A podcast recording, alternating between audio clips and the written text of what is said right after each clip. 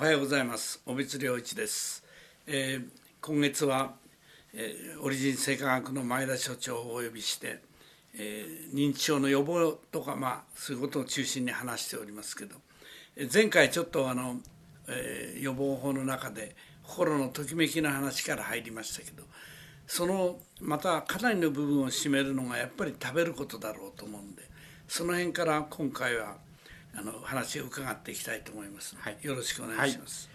はい、私自身その認知症の予防とその食生活ということにおいてはあのリスクを回避する守りの食用場と、うん、それから要するにそのリスクを取り除いていくという、うん、そういうその攻めの食用場の二通りの食べ物の働きが私はあるんじゃないかなというふうに思っております。で基本的にはやはりあの認知症を進めていくあのが進んでいくのは、うん、あの肥満なんですね、あの肥満をまず防ぐということが第一でございましてそれにはやはりあの脂っこいものは控えると、えー、いうこととそれとやはりあの、まあ、当然その塩分は控えめにされるということなんですね。とちょっと小渕先生耳が痛いかもしれませんけれども、お酒もやはりあのあの同行しますと、このあの認知症を進めていく一つのあのファクターでございますので、まあほどほどに楽しんでいただくというようなことが基本ではないのかなというふうに思います。そうですね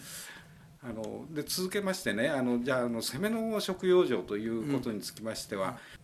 うん、ベータアミロイドをためない、うん、えー、減らすと言いましょうかね、うん、蓄積を抑えるような、そういう食べ物の成分がございます。であのまあ、高不飽和脂肪酸ですね、うん、えー、そういうあのお魚の油なんですけれども、そういったものがを、まあ、しっかりと取られるということが一つとそれからあのお肉は、まあ、お肉もほどほどなんですね、うん、脂身の少ないところを、うん、あの食べられるということがあろうとかと思いますけれども、そうすると今度はニューロンあの神経細胞が,、をが壊れていくわけでございます、それをあの補うそういうものの食べ物の働あの成分としてはリン脂質リン脂質ですね。でこれはたくさん含まれているものは卵であったり、あるいはあの大豆であったりナッツだとかですね。その辺りなんですね。えー、これやはりあの食べられるということであります。それからあの司法食品の中では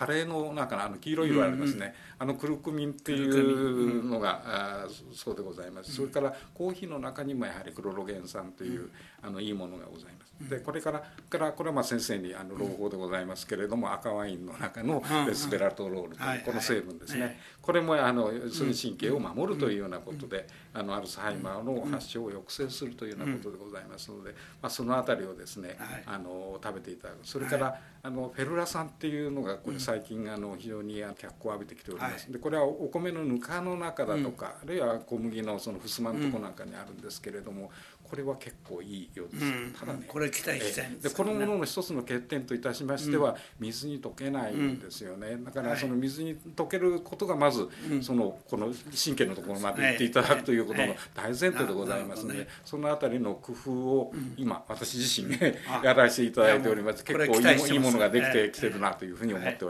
ります。私ですね今の臨脂質であの非常に私これを歓迎してるんですけど、まず卵の黄身がありますよね、はい、牛肉は、はい、で牛肉は飽和脂肪酸の問題で悪い方に入るんですけどでもリン脂質だったら牛肉もいい方に入る、赤身でしたらね油があんまり多くないものだったらいいと思いますね、えーえー、それから卵の黄身はなんつったって卵かけご飯なんですよね、で私いつもあの地方に公園に行く時に特に、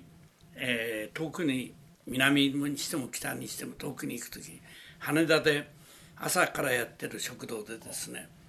卵かけご飯売ってるとこあるんですよ、うん、でそこ行ってあの橙色に輝いた卵を黄身をねどんと真ん中に乗ったご飯もらって、生ビール飲んで行くのが楽しみなんですよね。これは本当にねいいと思うそれからもう一つはお酒のことで前田さんまあ、悪い方のことだけ おっしゃったけどいい面もいっぱいあってあのやっぱり酔っ払うっていうのはよくないと思うんですよね。酒飲んで酔っ払わなくちゃしょうがないっていう人もいるけど そんなことないほろ酔いでいいんで酒は微水に飲むってだ世阿弥かなんか言ってますけどね。だからやっぱり酒のいいところはやっぱりね一番あの神経伝達物質のアセチルコリンをね増やすっていうところがいいんですよね、それから血小板抑制作用もあるし、えー善玉のコレステロールだとかいい点いっぱいあるんですだから私はむしろねそれをね、えー自分には言い聞かせて、あまりこのベロベロに読む,、読むなんてのはもう年から言ってもないですけどね、はいはい。そういうことは避けるようにして程よく飲んで、いいところだけ引き出すということを言ってんですけど先日もあるところでこれを講演で喋ったらですね質問が出ました、中年の男性でしたけどね。それはあの先生が酒好きであるということを正当化するためにおっしゃってるんです。ないではないでしょうか。ってびっくりしましたけどそんなことはないけどまあねやっぱり自分がやってることは正当化したいって誰でも思いますよね。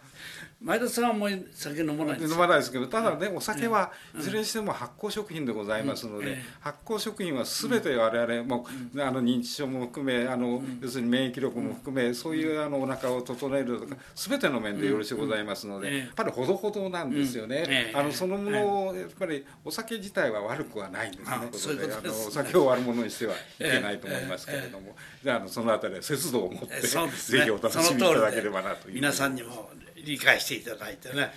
赤ワインがいいっていうのはあ私ワインはねあんまり飲まないです実は。だけどあの赤ワインだけが特別に良くて